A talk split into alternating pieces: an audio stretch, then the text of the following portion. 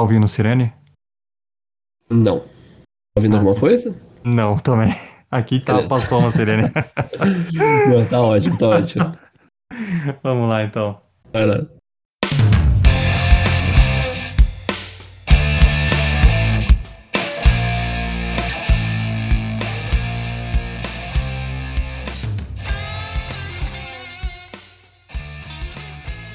Muito bem, sejam bem-vindos aí a mais um podcast aqui no Escrita Livre. Espero que vocês se sintam em casa. Estamos aqui de novo com o meu querido amigo Paulo Bayer. E aí, Paulo, tudo bem?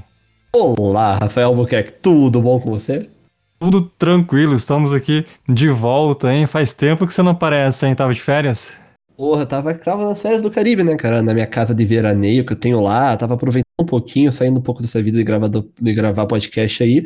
Mas agora estamos de volta, né, cara? Nem tudo é férias no Caribe. Ah, bom, agora é minha vez de ir, hein? Quero nem saber.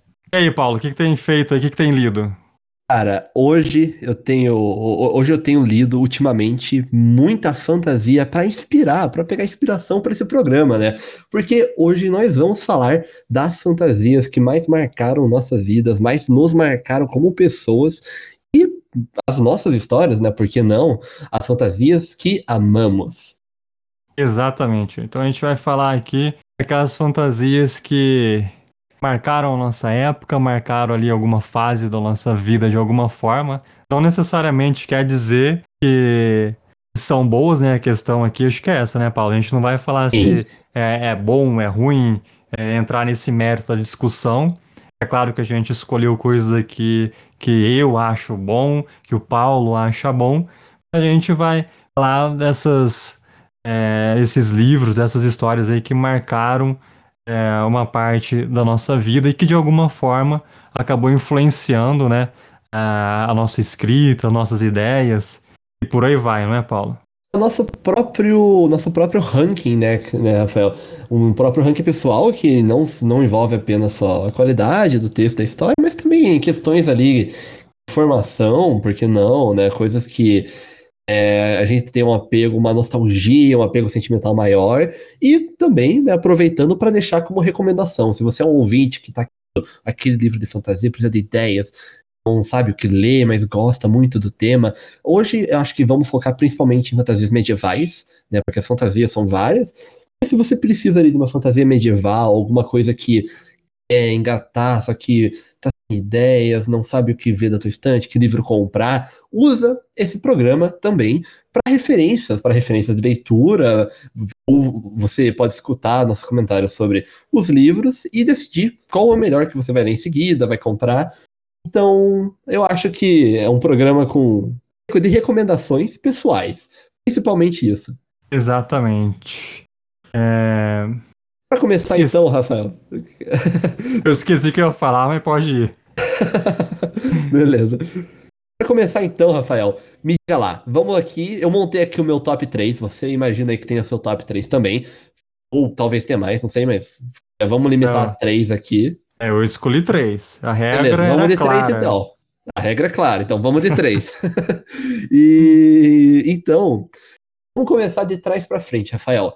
Eu vou te Eita. perguntar, cara, o que merece assim? estar Ah, direto, direto, não tem, não tem enrolação. O que merece estar no teu terceiro lugar, cara? Que, o que, que você colocou aí como terceiro lugar de fantasia medieval que te marca, te marca, te marcou? Ó, eu até acho que eu vou te decepcionar um pouco, mas é, medieval aqui eu escolhi um só. E a regra não era tão clara. não, brincadeira. Beleza, As- não tem problema. As outras são fantasias também, mas medieval mesmo eu escolhi uma. Não Ah, então organizei a minha lista do, do mais importante pro menos importante, né? Segundo as questões aqui. Porque as três que eu escolhi são importantes, entendeu? Ah, Agora falando- você me é aquela coloca- coisa de filho favorito. Não, eu amo todos os meus filhos iguais, né? Agora você me tem, coloca tem numa aquele, saia. tem aquele que você ama mais.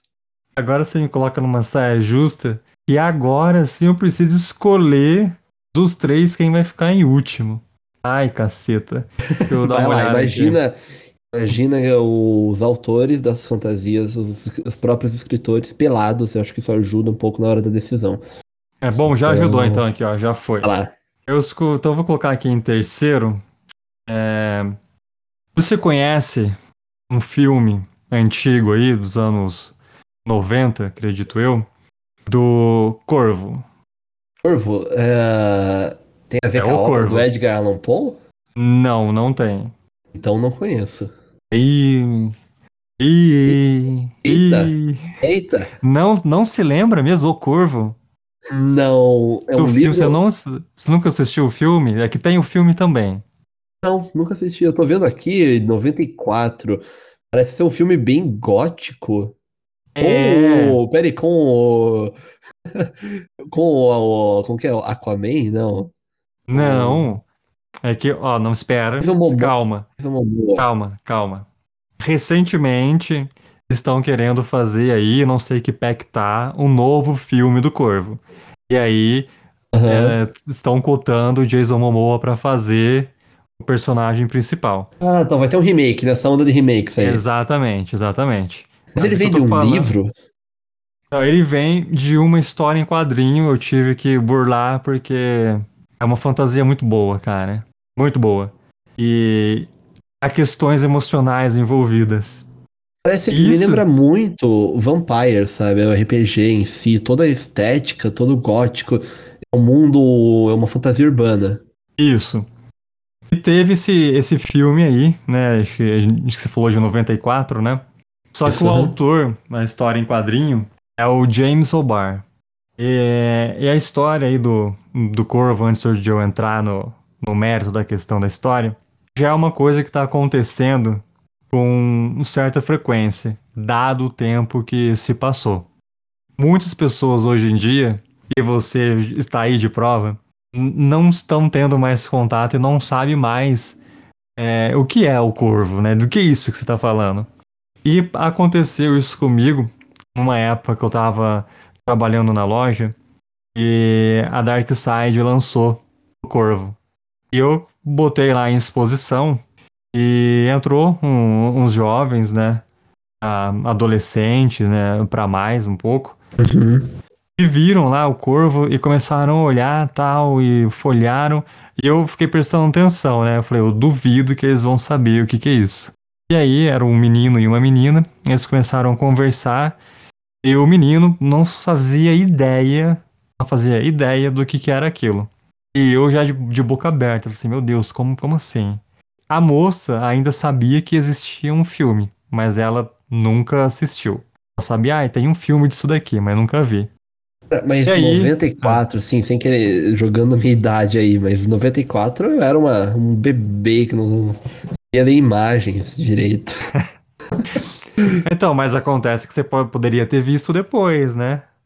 Justo, justo. Você poderia ter visto um pouco depois ainda. Mas e aí? Era filme que passava em televisão também. E aí, beleza, os dois foram embora sem saber o que que era, o que estava acontecendo, do que se tratava, e aquilo ficou na minha cabeça. Eu falei, meu, é, já tá passando tanto tempo que coisas que pra mim era, é, como posso dizer assim, não importante, não queria falar isso, mas pra mim era tão óbvio, né? Como assim, né? Ninguém sabe o que é o corvo, né? Como assim? É aquela passagem de tempo, né? Outras gerações já não estão mais conhecendo algumas coisas. E aí eu comprei o qua- o quadrinho do Corvo e é uma história incrível para quem tá ouvindo a gente aí. Eu acho que você até já deve ter ouvido eu falar do Corvo outras vezes, porque sempre que eu tenho a oportunidade de falar do Corvo, eu falo. E aí a gente deixa o filme de lado, né? Que é um filme é, bem legal, muita gente gosta, mas vamos focar aqui na, na história em si, que teve Uhum. sua origem, não no quadrinho, mas teve origem aí na, na vida real. Assim. o, o Corvo, ele. A história que ele traz, ela é inspirada em fatos reais. Porque uma tragédia realmente aconteceu na vida do próprio autor, que é o James O'Barr. Porque a noiva dele é, morreu, né, por atropelada, se eu não me engano, por um motorista bêbado.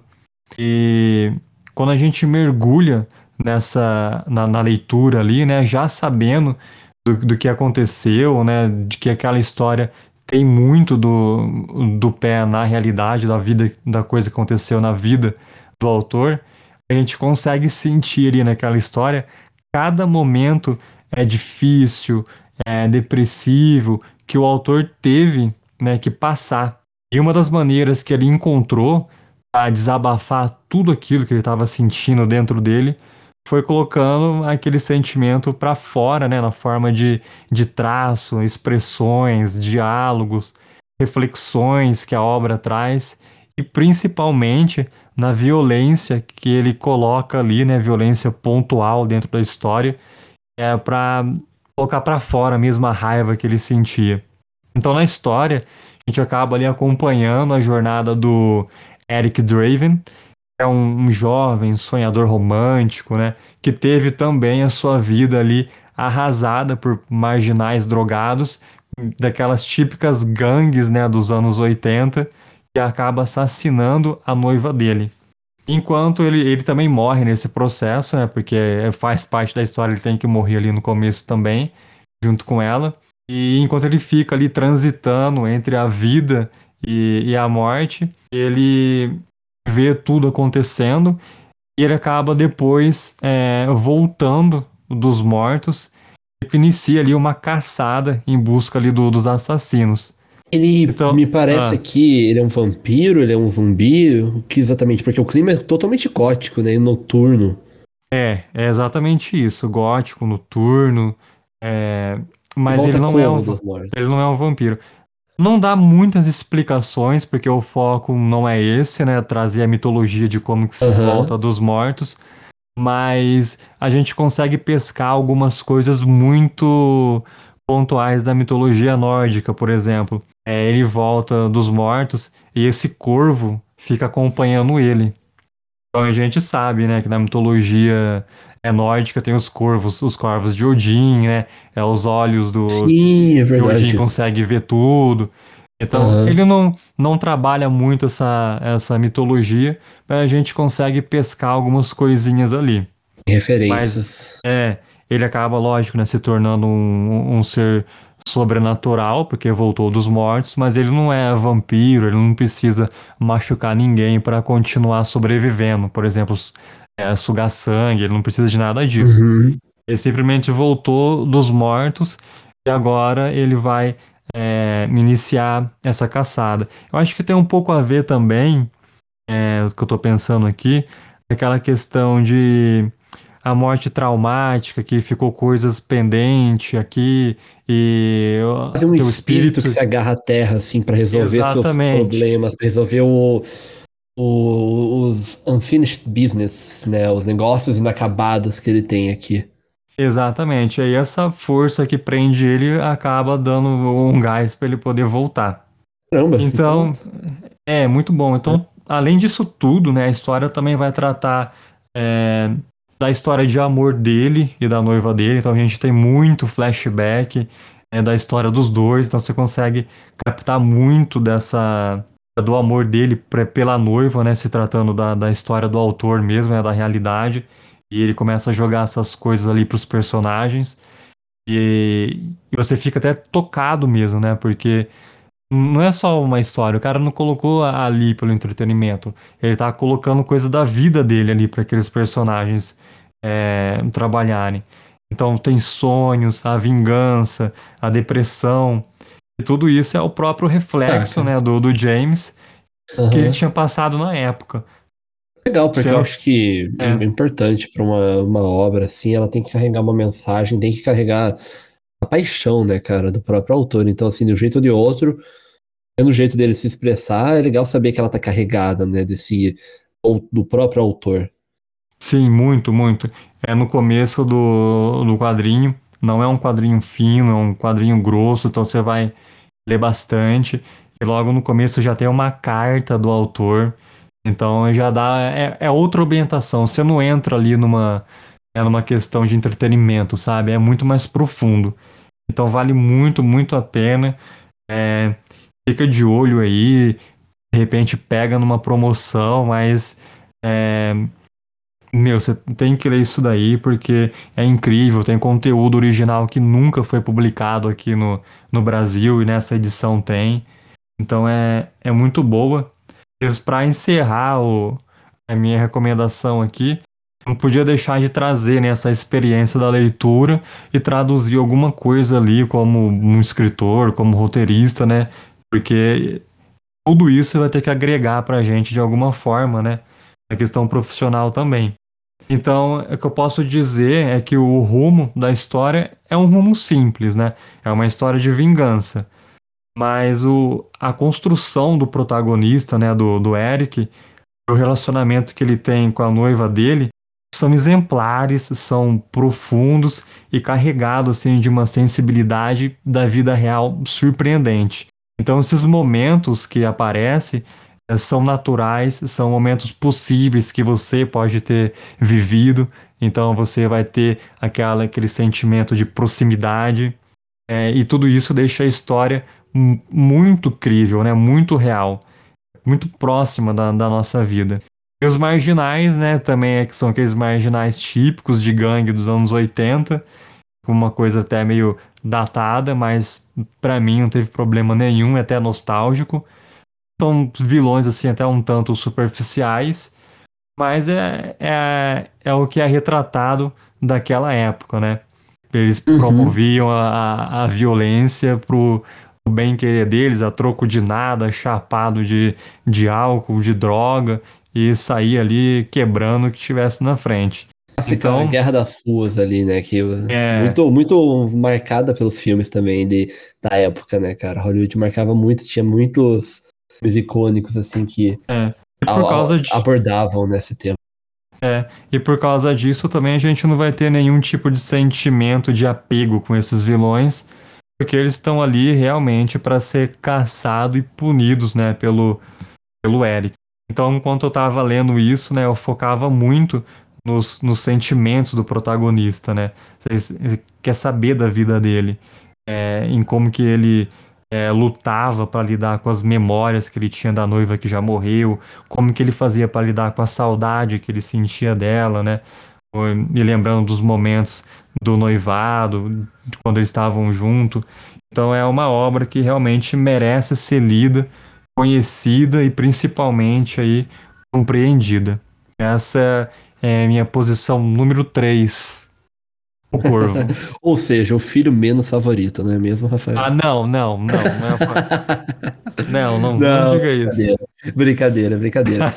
Mas, bem, a minha lista aqui, eu, eu montei ela com fantasias medievais aqui. Eu tenho outras ideias, mas eu acho que eu vou me, vou me reter as medievais nesse momento, guardo as urbanas ou as outras, no meu caso, há programas futuros aí, que tem muitas ideias pela frente. Mas, minha terceira, é complicado também, tendo a sua, a sua dificuldade em colocar como ah. terceira. Mas me limitando apenas a fantasias medievais, cara. É, a minha, minha terceira posição, um clássico. Um clássico que eu acho que, se você não leu, até agora, você tá perdendo muita coisa. Na verdade, você tá perdendo uma. Sim, um clássico da, da sua época e também do gênero. Principalmente do gênero.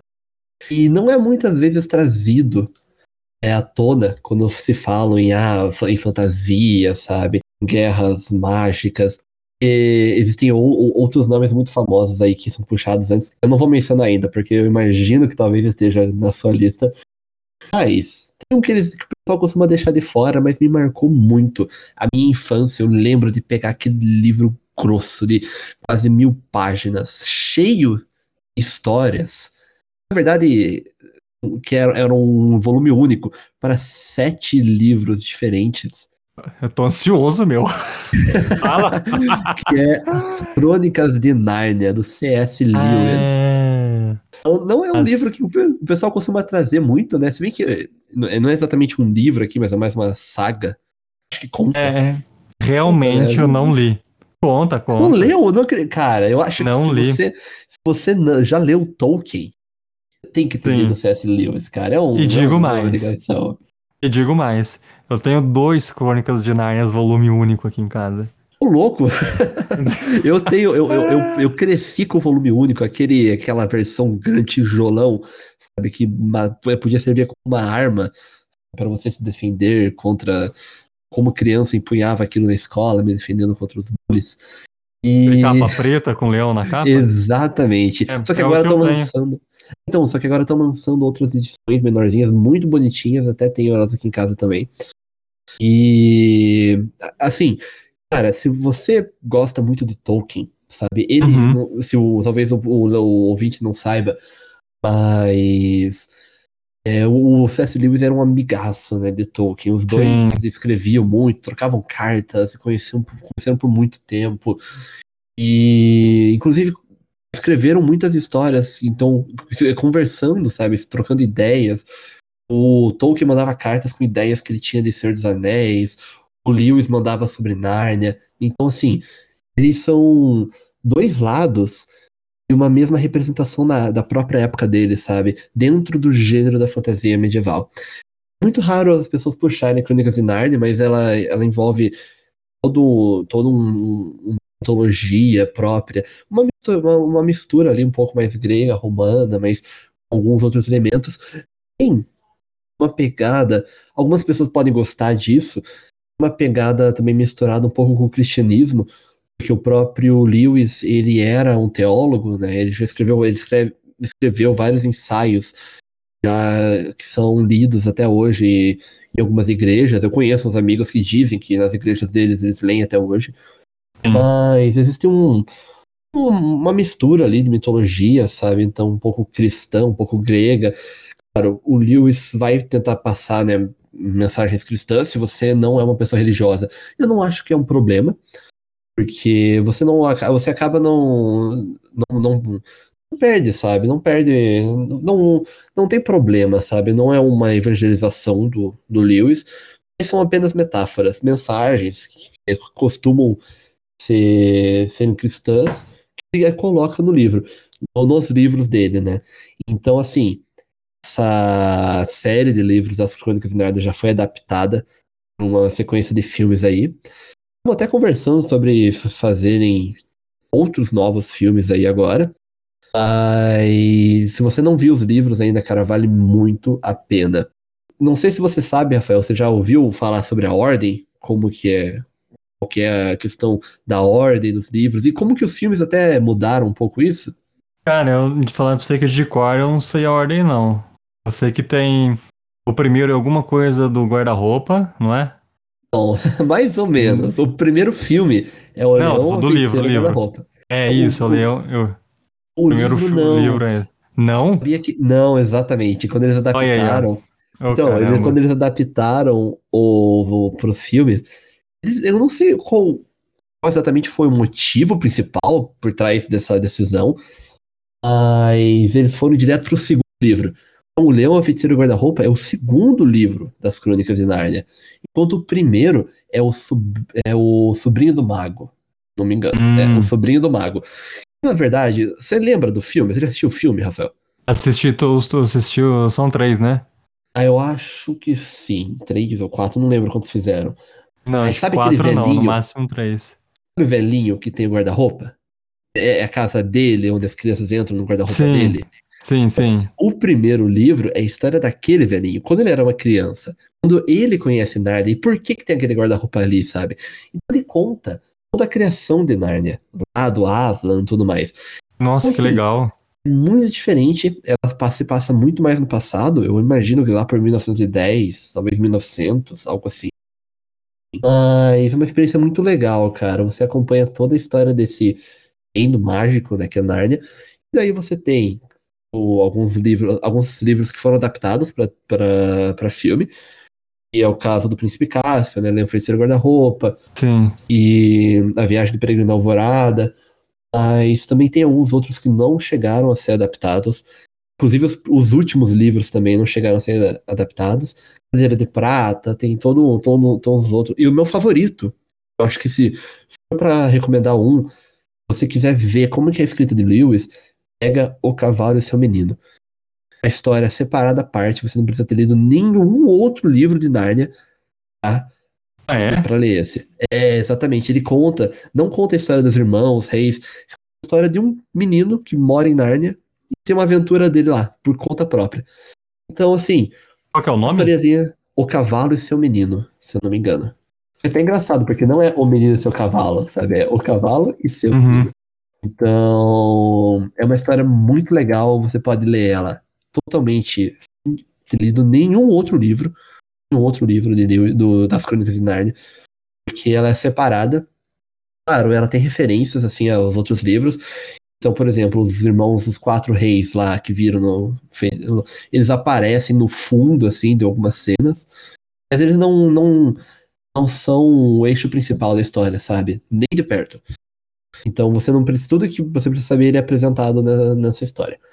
Então, assim, vale muito a pena. Se você quer, quer começar por algum lugar, começa por esse, ou pelo primeiro, que é o Sobrinho do Mago, que são livros que nunca tiveram essa adaptação nas telas.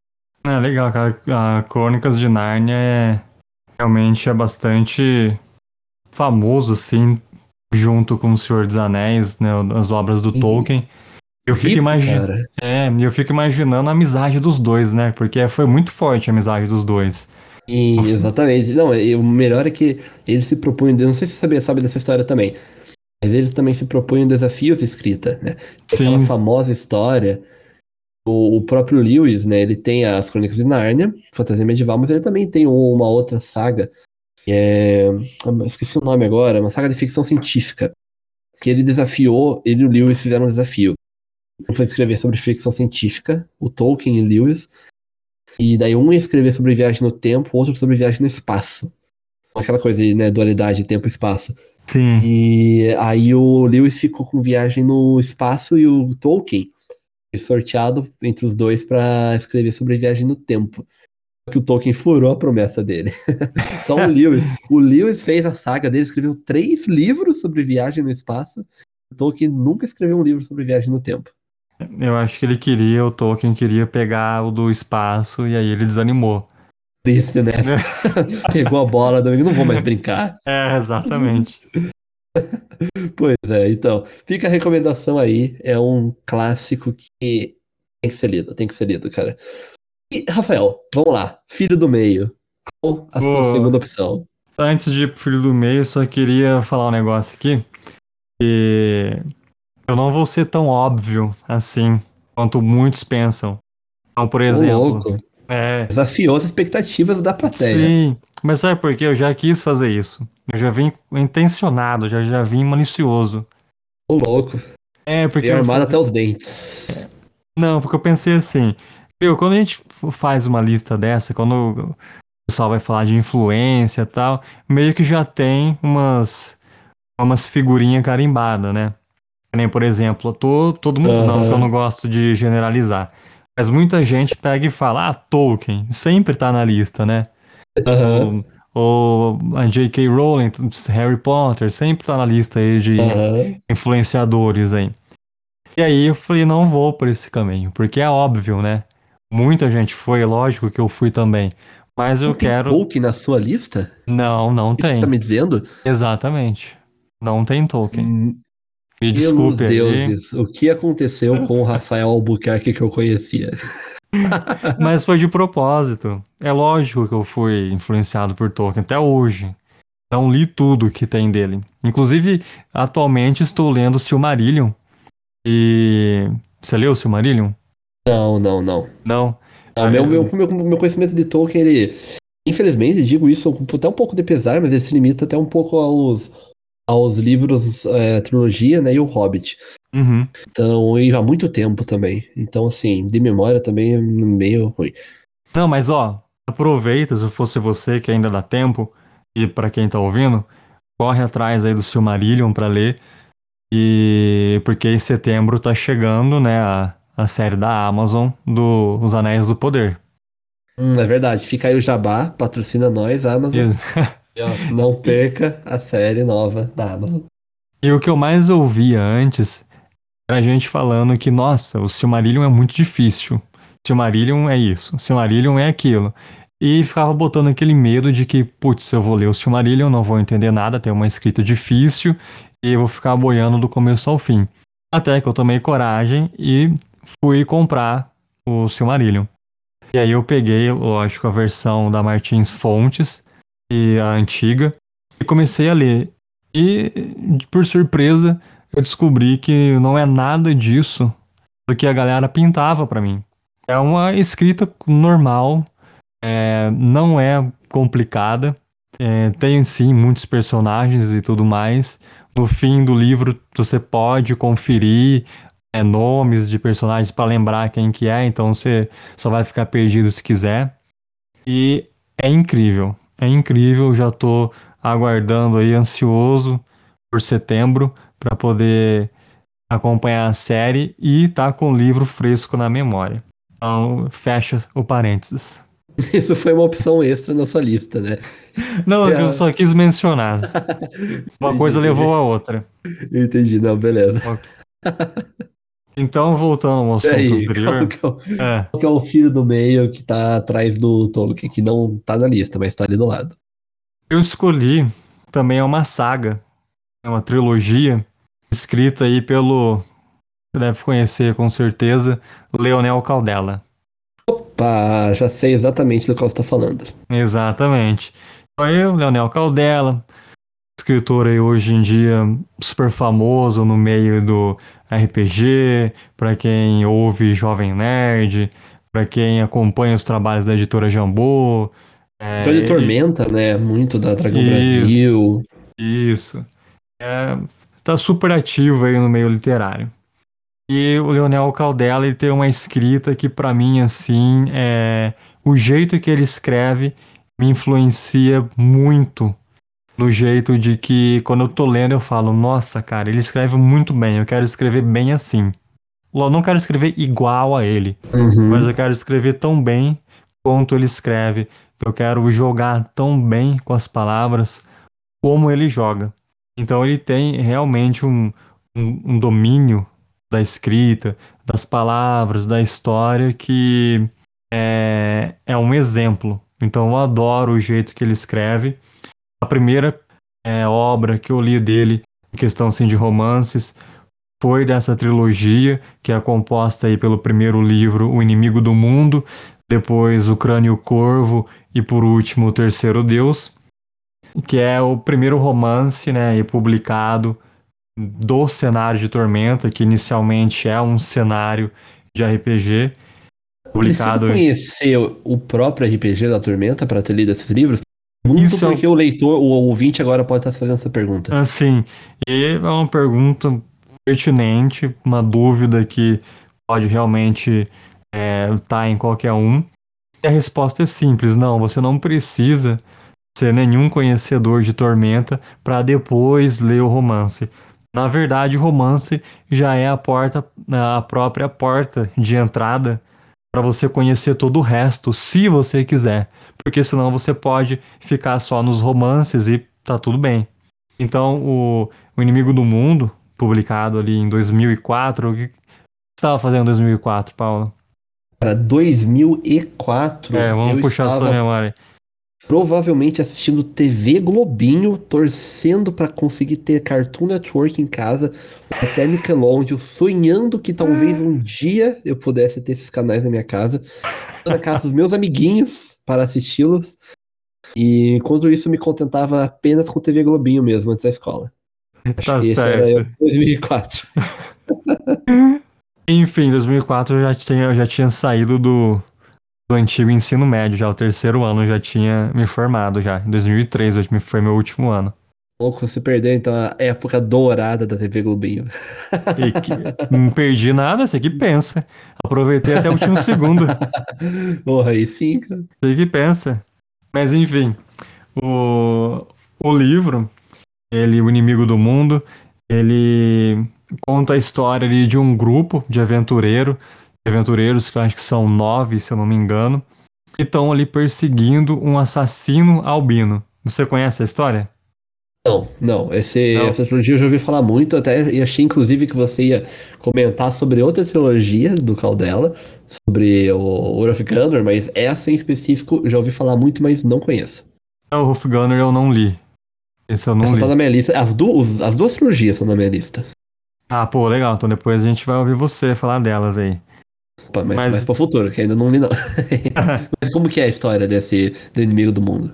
Então, tem ali os aventureiros que estão na, na caçada ali do, de um assassino, que ele é um- uma pessoa albina mesmo. E tudo parece ser uma caçada comum ali de, vamos dizer assim, de polícia e ladrão. Eles só, só seguindo o rastro e indo atrás dele. Porque ele fez uma puta de uma chacina numa vila e teve uma pessoa sobrevivente. Essa pessoa tá em extrema depressão, assim, a ponto de quase querer tirar a vida e ela só não tira a vida porque encontra esperança nesse grupo de aventureiros que ela acaba contratando para caçar o assassino. E eles vão caçar o assassino por causa dela, né? E no meio dessa jornada toda aí de pega-pega, a gente acaba descobrindo que tem um poder muito maior que está prestes a invadir o mundo de Arton. É todo esse o, o, o mundo que se passa a história. Então ela é uma jornada que ela vai além de coisas triviais que a gente imagina, por exemplo, de uma aventura ali de espada e magia, né, dessas cores mais morra. Então ela vai muito além disso. Que você estava esperando algo assim, ela supera essa expectativa. E aí os aventureiros a, acaba passando a ser ali inserido num meio, né, num plano que na verdade é um plano assim dos deuses daquele mundo, das divindades. Então essas forças desconhecidas acaba levando eles assim para lugares que a gente não imagina, que eu tô tomando todo cuidado aqui para não dar spoiler de nada. Mas Então, provavelmente até, imagino que se a pessoa também conhece aí ou a Tormenta, deve saber que né, deve já ter expectativas diferentes ou quais são esses lugares. sim, e a própria tormenta que já que existe dentro desse cenário, né, que é aquela nuvem de sangue com, com os demônios que surgem, no inimigo do mundo ela não existe ainda. Então é uma história que precede É um prequel. ou- é que vai, na verdade, vai contar como que a tormenta surgiu no mundo de Arton. É uma história que até esse ponto em 2004 ninguém sabia, nem Caramba, nenhum leitor sabia. Então, quando o Uhum. livro foi lançado, é, todo mundo queria saber como que aconteceu. E aí vai trazer essa história, contar de como que a tormenta é, chegou no mundo de Arton. E a história é repleta de, de personagens, é, todos eles ali têm as suas camadas e a importância dentro da história, dentro da trama.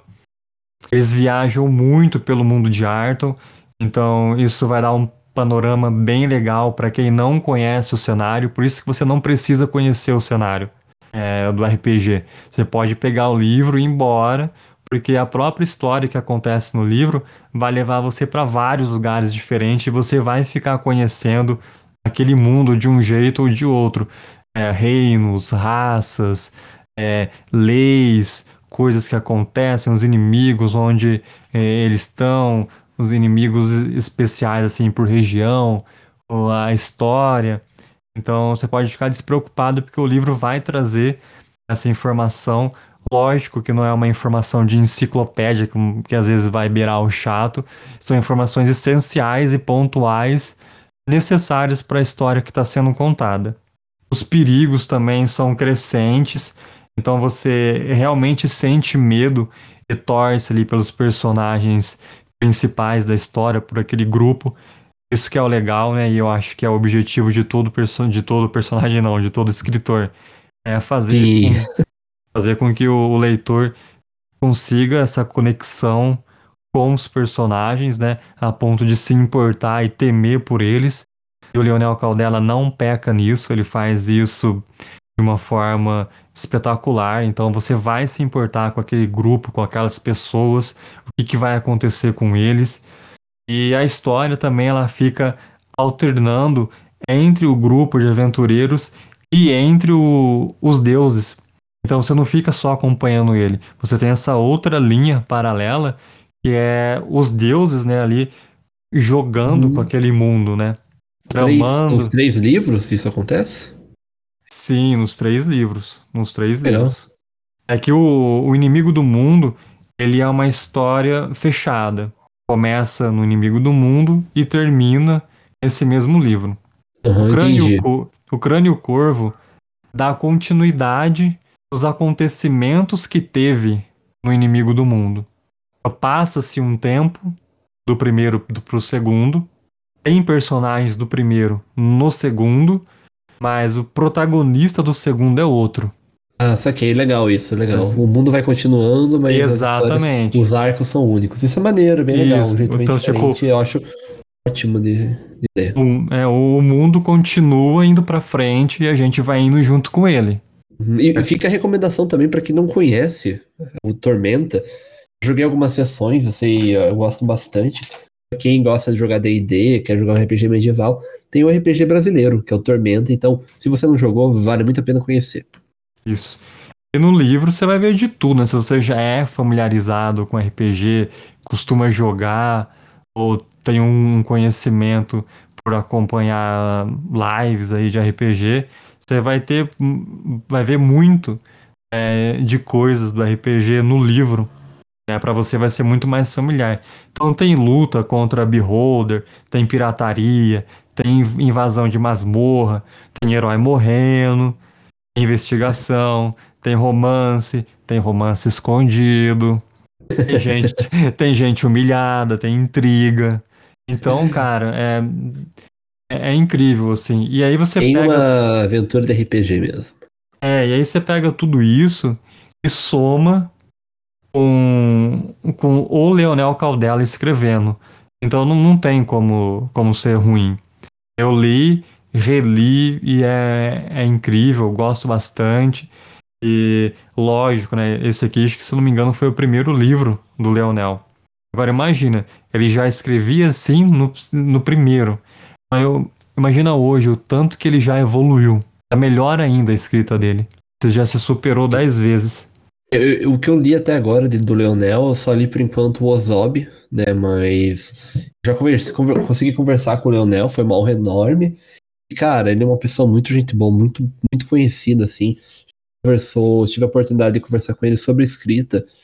Cara, pensa numa pessoa que tem muito conhecimento, inclusive. Sim, falando agora aqui, aproveitando, né, também para quem, para os aspirantes escritores, é, ele, ele foi aluno do curso do Assis Brasil, maior, mais conhecido, maior curso de escrita criativa do Brasil. Então, com certeza ele, sendo um aluno tão exemplar, um do maior curso de escrita do Brasil, é, já, já sabe o que esperar, né? sim, com certeza. Assina embaixo do que você falou aí, ele é super gente boa mesmo. E tem um conhecimento absurdo. Queria ficar uma semana assim, trancado com ele numa casa e tendo aula. ok, ok, uma semana dá pra ter bastante aula. In- inclusive, vou providenciar isso à força. Louco.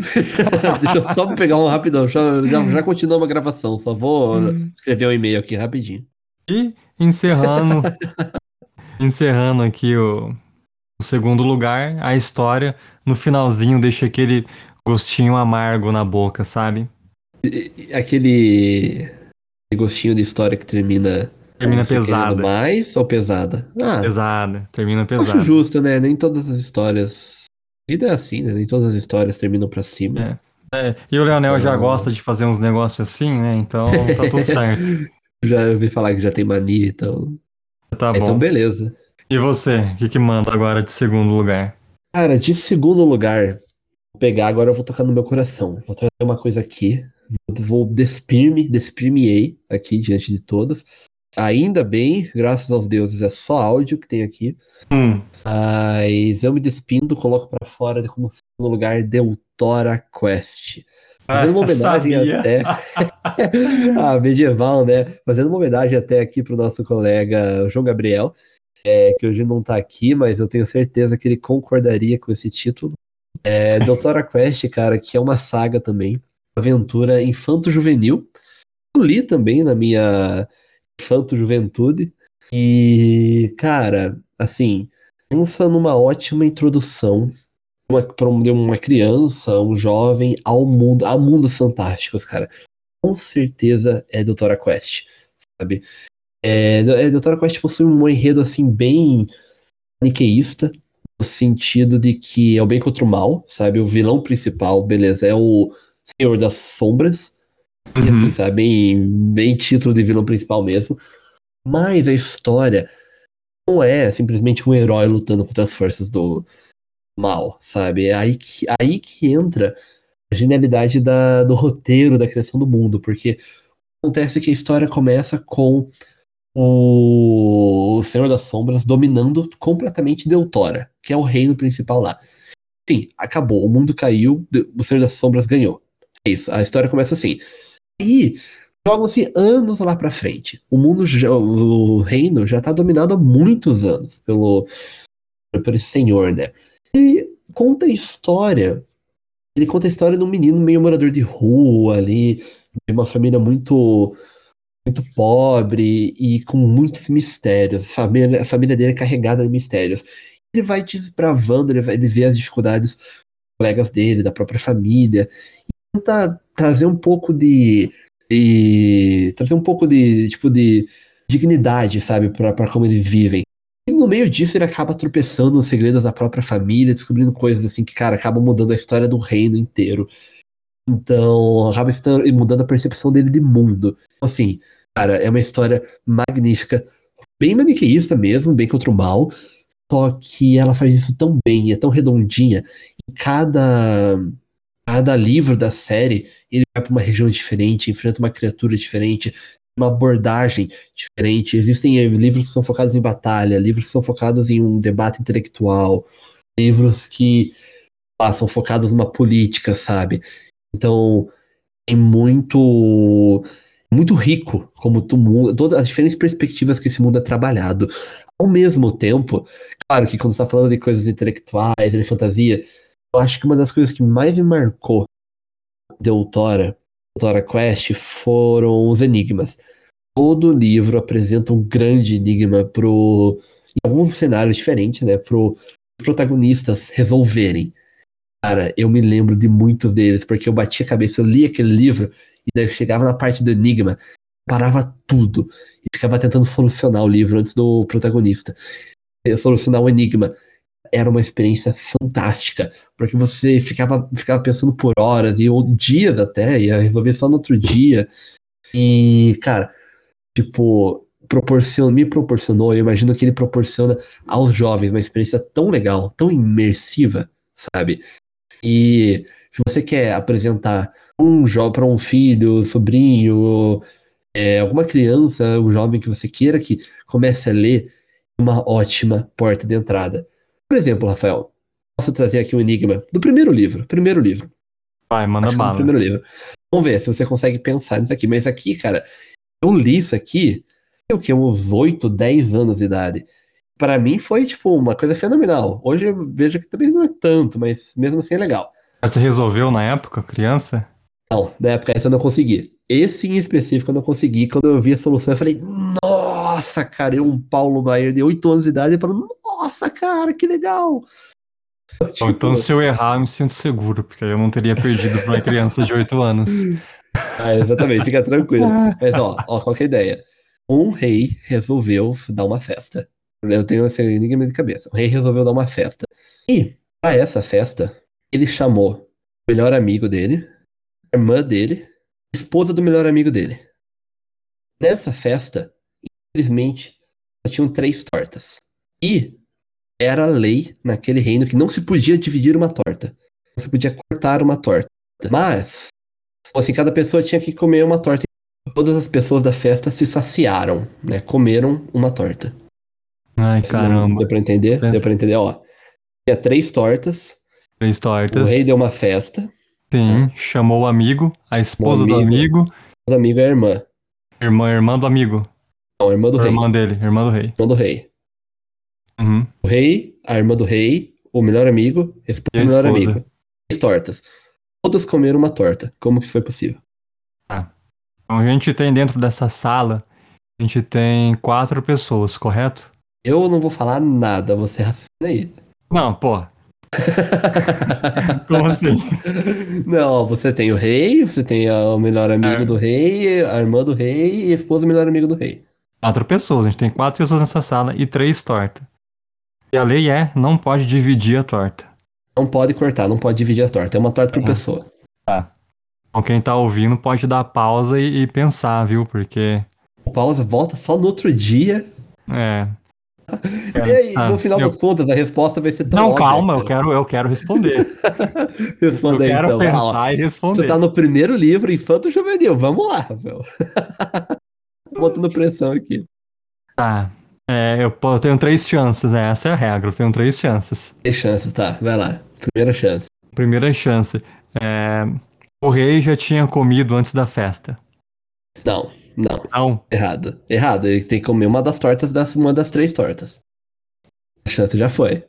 Droga. É...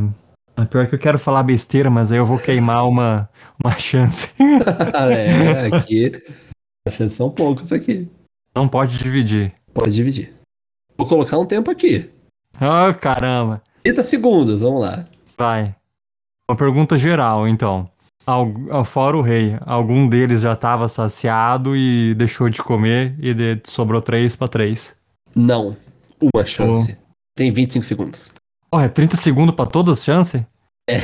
Eu quero pra cada A uma. vida é difícil, não. A vida é difícil. Segundos. Alguém morreu, teve um infarte e aí sobrou três pra três. Efeito que é? especial aqui no topo. Errado. A, a resposta é que, na verdade, a irmã do rei é a mesma pessoa que a esposa do melhor amigo dele. Ah, vá Então você tinha cagar! três. Então, faz todo sentido, não faz? Agora imagina. Não, cara, de ali, jeito nenhum. Eu, com oito anos de idade, falando, cara, que genial! E a série inteira, toda a série Doutora Quest, ela apresenta enigmas desse tipo. Tá batendo cabeça. E é muito legal. Então, assim, é uma experiência participativa nos livros, sabe? Que vale muito a pena, cara. Vale muito a pena. Até. Doutora até virou um anime, até na época lá. Tem um próprio anime. Engraçado, porque não foi nenhuma animação ocidental, nem, nem um filme, nem nada. Virou anime. Bom, até. Eu não sei como que é o anime, honestamente nunca cheguei a assistir. Mas. Só que também gosta e tal. Você conhece alguém que também gosta de anime. Fica aí uma porta de entrada pro mundo da fantasia e da literatura. Muito bom. Pra que idade que pode indicar, assim, se fosse dar uma, uma idade? Cara, eu, eu acho que por ser infanto juvenil, dos 8 aos 15, assim, tranquilamente, sabe? Pessoas de 14 e 15 até vão ficar.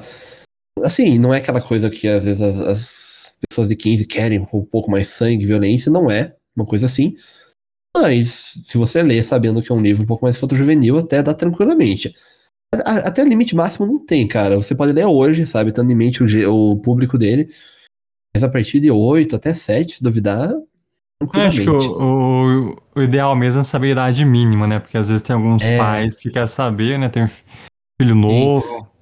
Acho que uns 8, talvez uns 10. assim, tem, tem, um pouco, tem um pouco de sangue. Então, se você estiver confortável ali uns 10 anos, eu acho que. Não é nada exagerado, mas talvez uns 10 anos dá pra, pra considerar. Mas assim, cara, esses enigmas são maravilhosos, não são? É, para deixar por ter minhas ressalvas, não concordaria, não concordo com. Não concordou com a resposta? não concordei.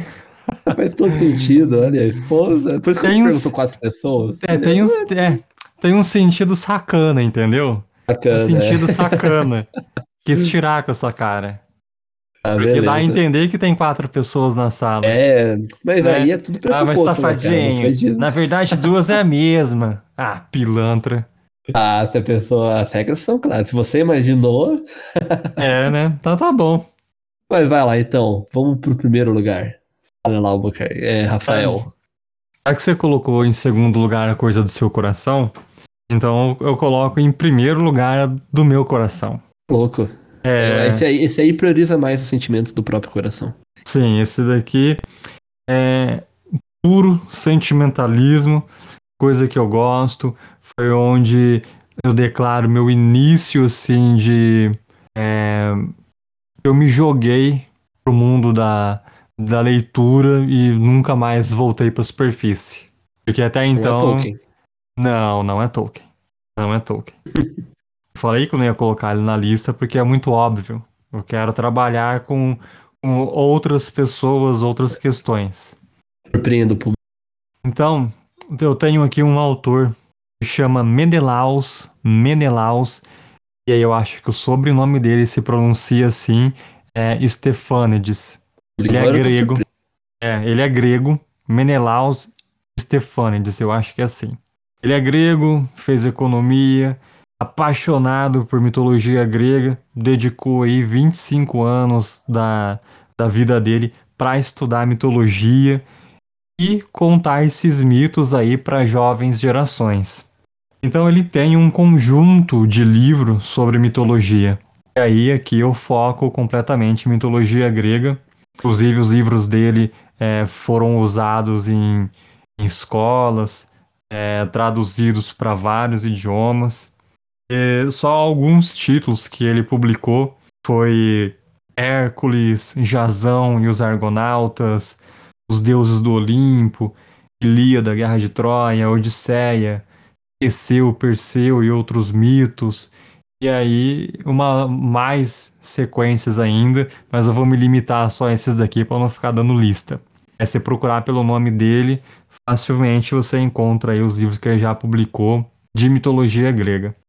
E você pode ler qualquer um, né? Não tem uma ordem, preciso começar por esse. Você pega o qual você quiser e manda bala.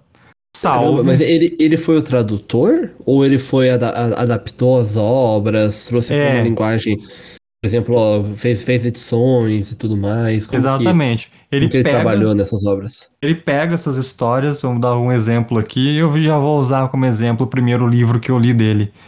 É, inclusive, na época, eu fazia aula de história em quadrinhos, de desenho. Lá na escola tinha uma parte, assim, de de livraria que você podia ir lá comprar, vendia as coisas. E vendia RPG também, é incrível. E aí eu dando uma passeada lá, antes de entrar pra aula, eu vi se essa uma coleçãozinha ali embaixo, perto do chão, tava lá mitologia grega, tal, deuses do Olimpo. Eu curto pra caramba papo de deuses, essas coisas assim. Peguei o livro, comecei a ler, e era um livro que falava dos 12 deuses. Eu falei, caramba, né? Não tá falando de um só ou de dois, tá falando dos de 12. É pro panteão completo do livro. Exata, exatamente. E aí eu fui dando uma folhada e, e curti. Comprei. E aí é, ele trabalha, né? Vamos pegar como exemplo aqui os deuses do Olimpo. Ele pega o mito dos deuses do Olimpo, reescreve, né? Aqueles textos para uma linguagem mais, mais fácil, uma linguagem mais é, de prosa, romanceada. Então não é uma coisa é, em, em, poema, em versos, né? Que nem é, por exemplo, a Ilíada.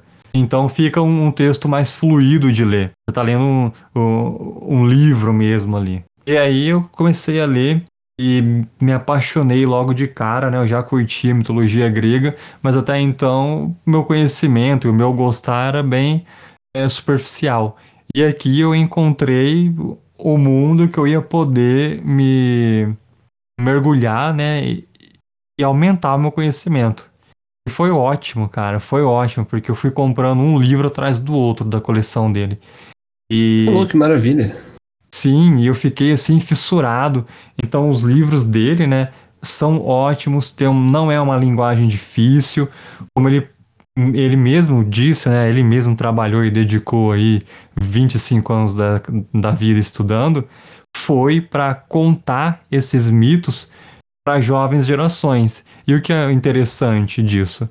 É você trabalhar com uma linguagem que prenda, que não seja difícil, que seja atrativa, que traga né, o, o conhecimento e as lições. E ele faz tudo isso. Tanto é e eu achava que, nossa, cara, a mitologia grega é, é isso, né? Quando não, a mitologia grega é muito maior. É, tem muitas vertentes da mesma história.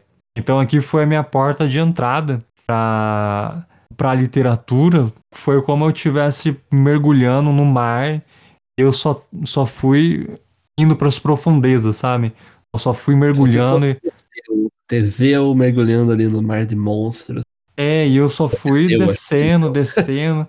e cada vez querendo mais daquelas águas, né, que são os livros, as histórias, e nunca mais submergir para um, um mundo que seria fora disso. Caramba, cara, isso é muito legal quando um autor, assim, um, um, tradutor, um editor, né, um, alguém que adapta, um, um, autor de qualquer maneira que coloca sua impressão naquela obra, quando ele consegue conversar com atualidade, né, cara? Porque, assim, uma das maiores dificuldades de você ler uma Ilíada, ler uma Odisseia, é justamente as referências, né, que se perdem no decorrer da, no caso ali, né, da, desses, dessas obras de Homero, decorrer dos milênios. Então, é muito legal quando consegue, quando o autor consegue trazer isso, conversar com o jovem ou com os leitores atuais da modernidade. Pra mim, não sei se você ouviu falar, mas talvez até podemos deixar isso para o futuro, que eu tenho muita coisa para falar sobre isso. Mas uma, um autor que adaptou muito bem, só que houve nisso uma adaptação muito grande, o Rick Riordan com Percy Jackson. Sim. Foi a minha porta de entrada, que o envolveu é, a mitologia grega. Mas é legal porque parece que o Menelaus, que você aí, ele não, não houve tanta adaptação, não houve essa adaptação. Ele pegou os mitos clássicos mesmo e conseguiu fazer com que eles conversassem com os leitores atuais. Assim, é. isso de uma, de uma benfeitoria, de uma, né, de uma qualidade, um, merece um prêmio, sabe? Esse feito. Sim. É, e, e queria até pegar esse ponto aí que você levantou, porque infelizmente eu gostaria, né, muito de gostar de ler poema e essas coisas, mas eu não consigo, cara. Não consigo me concentrar em, em, em poema, em versos. Não vai. Assim é muito mim, difícil. É, pra mim tem que ser prosa. Eu começo a me perder e eu vou ficando irritado. E o que acontece? Ilíada, Guerra de Troia e a Odisseia é desse jeito. Outra coisa é tipo a Divina Comédia lá do, do Dante. Dante, é, uhum. Paraíso Perdido, John Milton, é tudo desse jeito. E para mim é um sacrifício ler, até, sabe? Até, até obras lusitanas, né, em português, você é. tem Lusíadas, que é uma coisa pesada. Eu, pra mim, pelo menos, né, é pesada, mas você também tem outras obras, assim, lusitanas que são, são difíceis. O, tem uns poemas clássicos, esqueci o autor de Juca, Ijuca Pirama. Existe muito. Existe mesmo, o Gonçalves Dias. O Gonçalves Dias. Tem muitos clássicos que têm uma qualidade, mas eu entendo totalmente a sua dificuldade, porque eu também acho que para leitura de poesia você requer uma atenção e uma visão muito diferente de prosa. Eu também tenho essas dificuldades, sabe? Eu já tentei, quero continuar tentando, mas é tudo uma questão de você aprender a ler. E é bem diferente de prosa, sabe? Sim. Então, e o que, que o Menelaus fez? Ele fez exatamente isso. Ele pegou a Ilíada e transformou em prosa. Pegou a Odisseia e transformou em prosa. Legal. Porque então, eu, eu, eu acho honestamente que a prosa, a linguagem que a gente lê no dia a dia, normalmente ia ser muito ser uma coisa que um texto que infere informações parecidas com prosa, é muito mais fácil você aprender a ler prosa do que poesia, né? Isso é legal que a porta tá ali mais aberta. E até alguém pode torcer o nariz, ah, mas ele adaptou, ele mudou. Mas, cara, para mim não interessa. Ele, o, o cerne da história, é, ele contou do mesmo jeito que, que ela em poema contaria pelo Odisseu. No final das contas é uma adaptação, né, cara? É, é. uma adaptação para deixar, quem sabe até não aproveita Uh, a pessoa adora tanto ler em prosa e quer se desafiar um dia a ler o épico, né? o formato épico original, então, em poesia. Então, quem sabe não serve como, como esse primeiro passo. É, ela já, já vai com uma base, né? E nem de repente fica tão difícil. Pois é, facilita todo o processo. Isso é. é. ótimo, eu acho super justo, assim, independente de ter que mudar, mudar o texto original, claro. Vai perder coisas como métrica, não sei se não sei se existe métrica né, nesses épicos. Realmente o meu, meu conhecimento em poesia é mínimo. Aí você, você perde coisas, mas você também abre público. Você abre é. oportunidades outras. Então, só por isso vale. Eu, eu, eu também sou super a favor de. Eu acho que isso é super válido. No meu caso foi super válido, eu adorei, então é, é o que conta para hoje. Então, Maravilha. é, então, como eu disse, a escrita fluida, prende atenção, ele trabalhou muito bem. E o mais curioso é se tratando, é, pô, ele escreve então aí, tipo, tá dizendo aí que ele escreve para novas jovens gerações, quer dizer que é uma leitura aí mais infanto, né?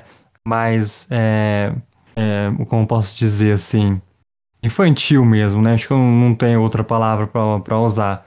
Quando na verdade não, ele não, não muda o tom da história para deixar aquela história infantil.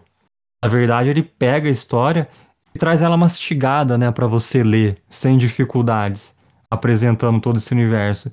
E, inclusive, uma das coisas que eu acho mais legais da coleção é que ele traz ali notas de rodapé e tem informações valiosas de, por exemplo, de como que era o costume, né? Se ele fala de alguma coisa e depois no rodapé ele, ele fala do, desse costume. É. Ele vai, ele vai adaptando as referências que existem no texto, ele vai Isso. explicando elas. É, tipo, do que, que era feita aquela comida típica, né? Daquela época. É, e até mesmo trazendo informações de poderes, características que os deuses tinham, os cultos que eram para eles. Então é, é muito bom. É, tenho muitas lembranças com esse livro aí. Lembro que na época eu trabalhava na casa de ração do meu tio e minha vida era ler os livros do, do Menelaus enquanto não estava atendendo ninguém. Compartilhei esse livro com um amigo e ele leu também, leu muitos da coleção e a gente trocava muita ideia e, e ficava né, viajando e mastigando suas histórias várias vezes. Então foi uma fonte de discussão muito boa, a gente descobrindo mais e mais da mitologia grega. E, e, até hoje eu ainda volto neles por causa das notas de rodapé, que são assim muito, muito boas, bem informativas e para mim serve muito na hora que eu vou escrever e tô escrevendo alguma coisa que é sobre mitologia grega. E aí eu já vou lá e pego algumas coisas do rodapé dele que são informações é, bem importantes. Então eu guardo ali o, o Menelaus num lugar bem especialzinho, porque realmente ele influenciou muito eu de diversas maneiras, até fora da, do ambiente de escrita. Fica aí então essa surpresa. Eu, pelo menos, me surpreendi demais. ah, que bom, que bom. Imagino que todo mundo. Beleza, então. E a sua? Quem que é o, o, o seu, o seu pódio? Bom, o primeiro? Cara, pra minha, pro meu top 1 aqui, eu não acho que você é tão surpreendente assim. Talvez até meio óbvio para alguns. Mas eu coloco aqui nesse top 1 um autor que eu acho que é uma mistura para mim. Algo, algo que tá no meu coração também. Prezo muito pela qualidade. E é O Nome do Vento, de Patrick Ruffus. Não sei se você já ouviu falar. Já, já leu? Já, já. leu? Não, não li, não, não, li. Justamente porque parece que divide, né? Meio entre ame ou odeie.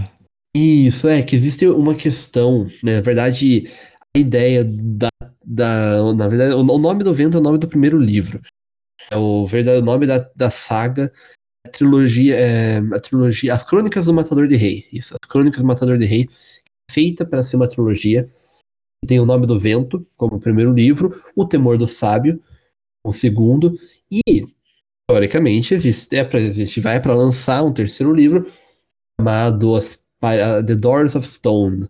Não tem tradução ainda para português, porque não, não, não foi lançado ainda, né? Mas seria algo de tipo paredes de pedra, as portas, as portas de pedra, algo assim. E mas assim, o que eu, o, a questão que mais divide, né, é porque ele, o Patrick Ruffus, é um escritor a lá George Martin, sabe? Há 12, 11 anos sem publicar de, de espaço aí entre a publicação do segundo e terceiro livro, é uma galera que, que, que acredita que nunca vai ser publicado, sabe? Já vou entrar essa questão. Mas antes, eu queria comentar sobre o livro em si, né, cara? O nome do vento, ou a própria trilogia, a própria saga. Ela, cara, assim, é uma fantasia medieval também. É, mas honestamente, eu, eu, eu acho que é a, a história mais bem escrita eu já conheci. Do No mundo. de que, claro, assim, entre todas que eu li, sim, mas eu não, não me refiro, claro, ao arco maior, porque é uma trilogia que ainda não foi completada. Eu digo, em estilo narrativo, como ela é escrita, cara, absolutamente, com certeza, é a melhor prosa que eu já li na minha vida. E eu digo isso, tipo, sem, sem ressalvas. Porque a prosa, pra mim, né, pelo menos pra mim, a prosa do Patrick Rothfuss, ela é, cara, ela é encantadora, ela é clara, ela é rica em detalhes, ela é extremamente fluida como uma música. Também, principalmente porque o personagem principal, ele é um bardo. Então toda a história, ela começa no futuro, sabe? Tipo, depois dos três livros, tecnicamente, o personagem principal, ele tá enfrentando, ele tá, ele tem uma, assim, basicamente ele, ele terminou onde terminou a saga da vida dele, e ele não, ele tá enfrentando certos problemas por conta do tudo que ele teve que passar na vida dele. Ele conhece alguém e começa a contar a história da vida dele pra essa pessoa. Ele conhece lá um contista e ele que, que, que paga ele lá pra contar a história dele. Diz que beleza, só que ele vai precisar de três dias pra contar essa história dele. E cada livro é um dia dele contando a própria história. Então, assim, ele já é um bardo. Ele na, na, ali no, no livro lá, ele é um taberneiro na época, mas ele conta. Ele sempre foi um bardo. Se fosse colocar numa classe de RPG, sabe? Uhum. músico, um bardo, cara de shows, entretenimento. Então, ele tem muito esse espírito, e por conta disso, ele narrando a história, cara, é uma delícia, é uma música, sabe? A, ma- a maneira como as palavras fluem, como os parágrafos são construídos, cara, olha, é, é uma, é uma história que você quer apreciar o, a jornada, apreciar a o ato da leitura, cara, é o livro pra isso, sabe? Porque daí ele, claro, tem os próprios exageros, ele exagera em alguns pontos da vida dele, ele omite outros, e isso fica bem claro no livro. Mas a maneira como o autor faz isso, como tipo, o próprio personagem coloca a, cara- a característica que ele pode estar mentindo na própria história, só que ele não fala diretamente isso, mas você percebe aquilo pode não ser verdade, ou até percebe qual que é a verdade dali. Isso é muito legal. Cara, em construção, com certeza, é um livro fenomenal. Teve até um spin-off, tem uma personagem lá que ganhou um livrinho de 150 páginas. É o Som do Silêncio, um- algo assim, o Som do Silêncio. É, algo assim, a personagem é Auri. Uma personagem lá. do- Não, não é o Som do Silêncio, é alguma coisa desse tipo, mas tem um outro livrinho. E, cara, assim, honestamente, repito, o Patrick Rothfuss é um exemplo a ser seguido pra mim. Claro, imagino que talvez muitos podem discordar. Pra mim, ele é um grande exemplo, cara.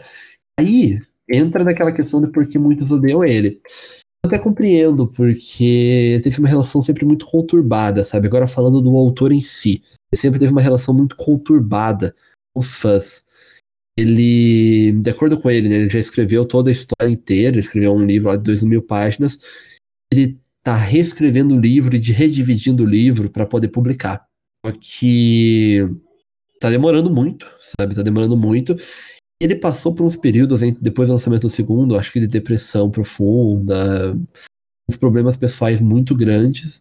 E mais com isso envolvido mais a pressão de publicar logo o terceiro livro, levou ele a tomar uns rumos um pouco agressivos. Imagino que, claro, você sempre tem aquele fã, entre aspas, né? Aquela pessoa.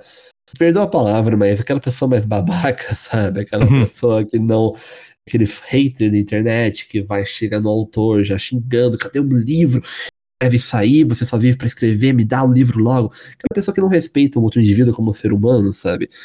Então, isso vai criando uma, uma certa repulsa dele mesmo, que ele começou a. Sempre que ele aparecia em público, ele fazia muitas lives na Twitch, começou a virar uma regra que você não, não pode, não, não podia, não sei se ainda tá isso, mas é, não era permitido você falar sobre o terceiro livro, você pediu o terceiro livro, caso contrário, você era banido das lives dele, você era, sabe? Simples menções começaram a ser um problema pra ele, justamente como um meio de defesa, né, do que ele sofreu, só que isso começou a, a, ter- a gerar repercussões ainda mais negativas. Então, assim, você não poder cobrar ele do terceiro livro, você não poder falar com ele sobre isso. Então, entrou, entrou nessa onda que virou quase uma guerrinha com alguns fãs, sabe? Que odiavam o próprio autor por, não, ele não estar tá escrevendo e por não estar tá respondendo as dúvidas das pessoas. Eu entendo também os fãs que, pô, você podia pelo menos falar onde você tá, tipo, quem perguntava, ah, como que tá o terceiro livro, sabe? Como tá? Ele, pá, bloqueava, sumiu da... Nunca, nunca mais pode comentar nas minhas lives, sabe? Então, assim, era um pouco agressivo, mas eu, eu entendo um pouco os dois lados. Então existe essa relação conflituosa, sabe? Com o autor em si. Eu imagino que isso se, isso se deve muito à qualidade, sabe? O resultado da qualidade do que ele produziu. Então, se eu fosse colocar aqui uma recomendação primorosa, uma obra-prima, seria com certeza O Nome do Vento, do Patrick Rothfuss. É, por incrível que pareça, eu tenho o um livro dele aqui em casa também. Não leu ainda? Não, não porque é Sabe como que é, né? não, e ele é gigante, ele é gigante. O, o segundo livro tem tipo 1.100 páginas, um negócio assim. Então, mas a questão não é essa. A questão, eu, eu tenho o livro, mas ele não é meu. Ah, ah, entendi. Você quer ter. Eu, eu, eu, compreendo. É aquela sensação de ter o objeto, né? De ler e ter o objeto. Eu também não é. Também não. Não é? Quando Por quê, então? Porque a biblioteca aqui em casa, ela tem uma porcentagem aí. Quando eu casei com a minha esposa, ela também tinha muitos livros. Então, no caso, o nome do vento veio por parte dela. Tá aqui na estante, mas veio por parte dela, né? Não é meu okay. que, que eu comprei, né? Mas tem não aqui. Acredito, você convive com uma pessoa debaixo do mesmo teto e você não leu ainda, você faz a, a desfeita? Não, não, não li. Não li. Não acredito. Fica aí a crítica aí. Critiquem nos comentários. Eu aí, acho que ela leu, viu, se eu não me engano. Se não me engano, mas você, Mas você não leu. Você, como, como host do podcast, cai a crítica aí do convidado. Ah, sinto Cara, muito. Não nada, né? Fica aí, vai ficar na lista para um dia eu ler, com certeza. Porque ah, tem eu, ler, tem eu tenho realmente a curiosidade né, de ler, todo uhum. mundo fala. Eu acho que a gente tem que dar uma chance para conhecer. Outro que eu também quero muito é, chegar no momento dele também é do, do Brandon Sanderson. Quero ah, eu também, a vez dele. Eu também quero. Parece... Sabe que eu entendo. Tem muita gente que fala assim que não quer, não quer realmente dar uma chance. Eu entendo porque não quer ler o nome do vento, justamente por conta do terceiro livro não ter sido publicado ainda. Né, tem essa questão do, pô, e quando vai ser? Será que algum dia vai ser? Assim, eu entendo o pessoal que não quer ter uma história inacabada, sabe? Eu digo, eu como pessoa que já comecei essa história, eu digo que mesmo que não acabe, vale a pena, porque existem arcos separados, sabe, que se completam. Existe, claro, o mistério principal, mas ele envolve muitos outros arcos. Então eu acho que vale a pena pela jornada. Mas eu entendo quem diz que não, vou esperar algum dia talvez ele terminar para eu ler. Se terminar, né? É, ou de repente quem termina aí também nem é ele, quem termina é o Brandon Sanderson, né? Porque tá pegando a... que o cara escreve. Tá pegando essa fama, né, agora. Exatamente. Ele Mas é isso aí, então. As recomendações, as fantasias é, medievais são estas, né? É, claro, eu, eu só me restringi às medievais, mas outro dia eu trago então as urbanas, as outras, as demais. É, eu dei uma mesclada aqui, trouxe uma medieval, uma mais gótica urbana e uma grega. Tá Ótimo, bem eclético. tá perfeito. Então, é isso. Eu acho que. É, Rafael, se o ouvinte quiser comunicar, quiser colocar o top 3 dele aí, onde ele pode estar tá colocando e compartilhando com a gente esse top 3? Bom, você pode deixar no comentário aqui desse, desse episódio. Você pode também é, mandar um e-mail pra gente lá no albuquerque.rafael.gmail.com você também pode entrar em contato com a gente através do direct do, do Escrita Livre. Só procurar como Escrita Livre lá no, no Instagram você acha fácil também. É, você também pode encontrar a gente procurando Escrita Livre no Telegram, que a gente tem um canal lá super fácil de entrar. Procurou, achou, entrou, já está fazendo parte. Lá tem coisas que só tem lá, você não vai conseguir ouvir por aqui. Então tem alguns áudios especiais lá para o grupo. Então considere aí fazer parte lá do grupo do, grupo do Telegram para você aproveitar mais o conteúdo. Lá também você consegue fazer comentários e a gente pode até conversar em tempo real e tirar dúvidas e levantar algumas questões e falar sobre alguma coisa assim, né, do momento que aconteceu no dia relacionado à, à escrita ou a outros autores ou alguma novidade incrível. A gente consegue bater um papo em, em tempo real lá para saber e discutir o que está acontecendo.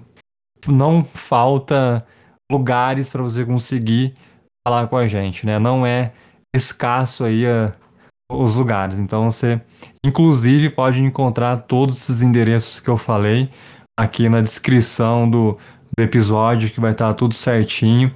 No Instagram também tem aquela árvore de links, né? A Linktree, que você clica lá e você vai ir para uma outra página que tem vários links para você entrar em contato com a gente, link direto para o Telegram, link de alguns contos em PDF que você pode baixar de graça.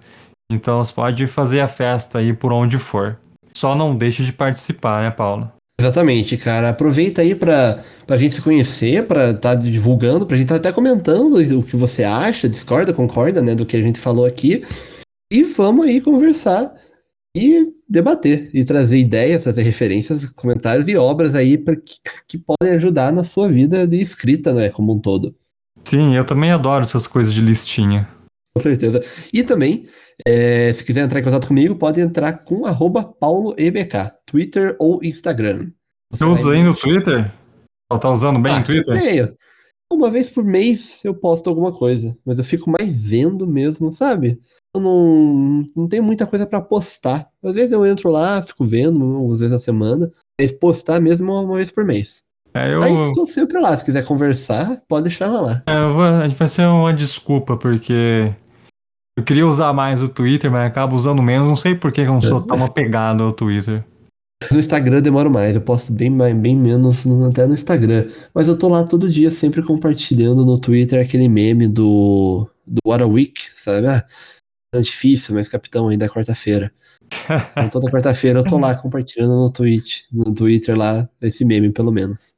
Fechou então, Paulo. A gente se vê então na próxima? Falou, se vemos então. Não deixe de seguir o Escrita Livre e ouvir os próximos programas. Muito obrigado, Rafael. Falou, forte abraço aí, até a próxima. Não esqueçam de compartilhar. Até, tchau, tchau.